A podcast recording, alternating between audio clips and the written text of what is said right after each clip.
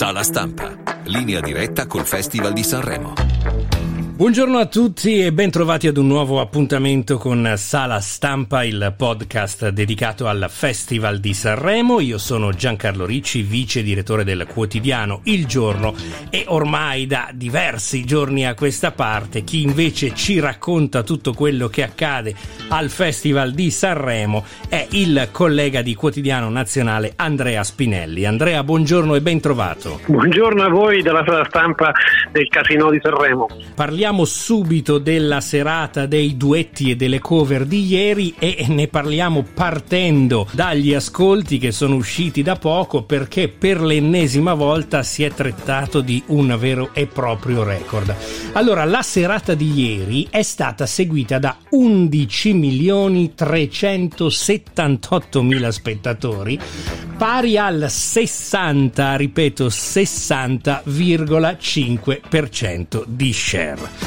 Che si può dire Andrea? Che si può dire festival che va a gonfie vele, questa sera gran finale con ascolti partiti bene che speriamo finiscano veramente benissimo come le indicazioni di questi giorni sembrerebbero far capire. Senti Andrea, parliamo proprio della serata di ieri. Allora, un ritorno in qualche modo dal mio punto di vista, poi tu mi dirai la tua opinione, al ritmo perché è stata una serata molto serrata, almeno nella prima parte, con dei bellissimi duetti, con delle bellissime cover e con anche delle piccole chicche. Insomma, una serata io credo piacevole. Io mi sono divertito parecchio, almeno sicuramente per la prima ora, ora e mezza.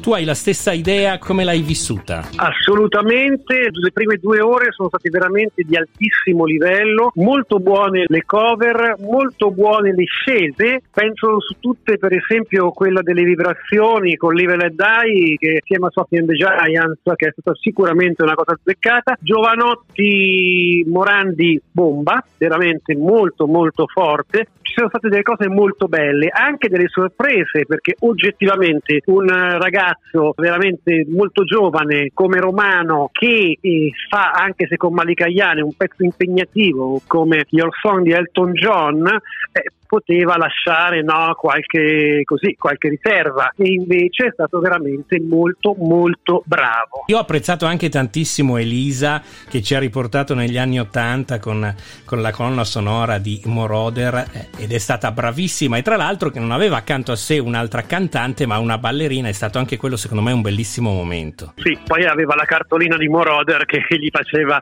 in bocca al lupo che non era poco, insomma voglio dire, quindi per carità, sì, poi certo ballerina, riferimento flash dance, tutto quanto, era tutta una cosa studiata molto molto bene. No, no, assolutamente le, le, scelte sono state interessanti, poteva esserci una riserva al Festival della canzone italiana, fare delle cover inglesi, diciamo così, in inglese, però tutto sommato mi sembra che la soluzione sia stata vincente lo stesso. Veniamo appunto a Giovanotti che tu hai appena citato, eh, in uno dei nostri precedenti appuntamenti ti avevo chiesto se secondo te la presenza di Giovanotti avrebbe potuto in qualche modo influire su eh, Morandi nel senso di farlo salire in classifica, beh, ieri sera è successo perché sono stati poi loro due a vincere la serata, però so che in sala stampa, come dire, c'è stato un po' di malumore relativo alla presenza di Giovanotti. Raccontaci un po'. Beh, sinceramente penso non solo in sala stampa, ma magari anche a casa, perché comunque ricordiamoci tutti che Giovanotti è in gara con una canzone. Partner di Morandi, ci può stare, ovviamente hai scritto la sua canzone, siete amici, è anche giusto che possa essere così. Che tu faccia un medley con pezzi di, di, di, Morandi e pezzi tuoi, già su questo qualcuno può avere qualcosa da ridire, perché a quel punto eh, Massimo Ranieri poteva fare perdere l'amore, no? per dire, o Iva Zanicchi cantare Zingara, ecco, quella cosa lì ha lasciato un po', un po' perplessi, però devo dire il set è fortissimo, molto bravi, veramente molto bravi e quindi bene così. Quello che veramente ha stupito, sorpreso, è stato poi invece il ritorno di Giovanotti nei panni di fatto di super ospite. Eh, questo qui ha lasciato perplessi molti perché ovviamente è stato come appuntare un focus molto molto forte sulla presenza di Giovanotti, sulla presenza a questo punto di una sua canzone in gara e ha lasciato insomma, stupiti. È un po' come per capirci se ai tempi di, di colpo di fulmine di Lola Ponte già di tonno fosse eh, arrivata come super ospite Gianna Nannini che firmava quel pezzo, insomma avrebbe, da, avuto lo stesso effetto. E poi soprattutto si è capito la presenza di Giovanotti a cosa era dovuta nel momento in cui c'è stato uno spottone enorme per il Giova Beach Party. Sappiamo che in questo momento ci sono dei tour che sono stati annunciati che devono vendere biglietti, sappiamo che il mercato è in un momento di stasi e quindi ovviamente Sanremo è una bellissima vetrina per spingere questo, però utilizzare un, un brano in gara per fare tutta questa operazione ha lasciato un po' perplessi. Senti Andrea, questa sera la finalona, noi non lo abbiamo mai fatto, però io oggi te lo voglio chiedere, un tuo pronostico sul vincitore di Sanremo 2022. Ma guarda, in questo momento dovendo dare attenzione allo streaming si direbbe Blanco e Mahmoud davanti a tutti, assolutamente non c'è, non, cioè, gli altri, cioè, Elisa ha un terzo degli streaming che è, la, che è la più forte degli altri,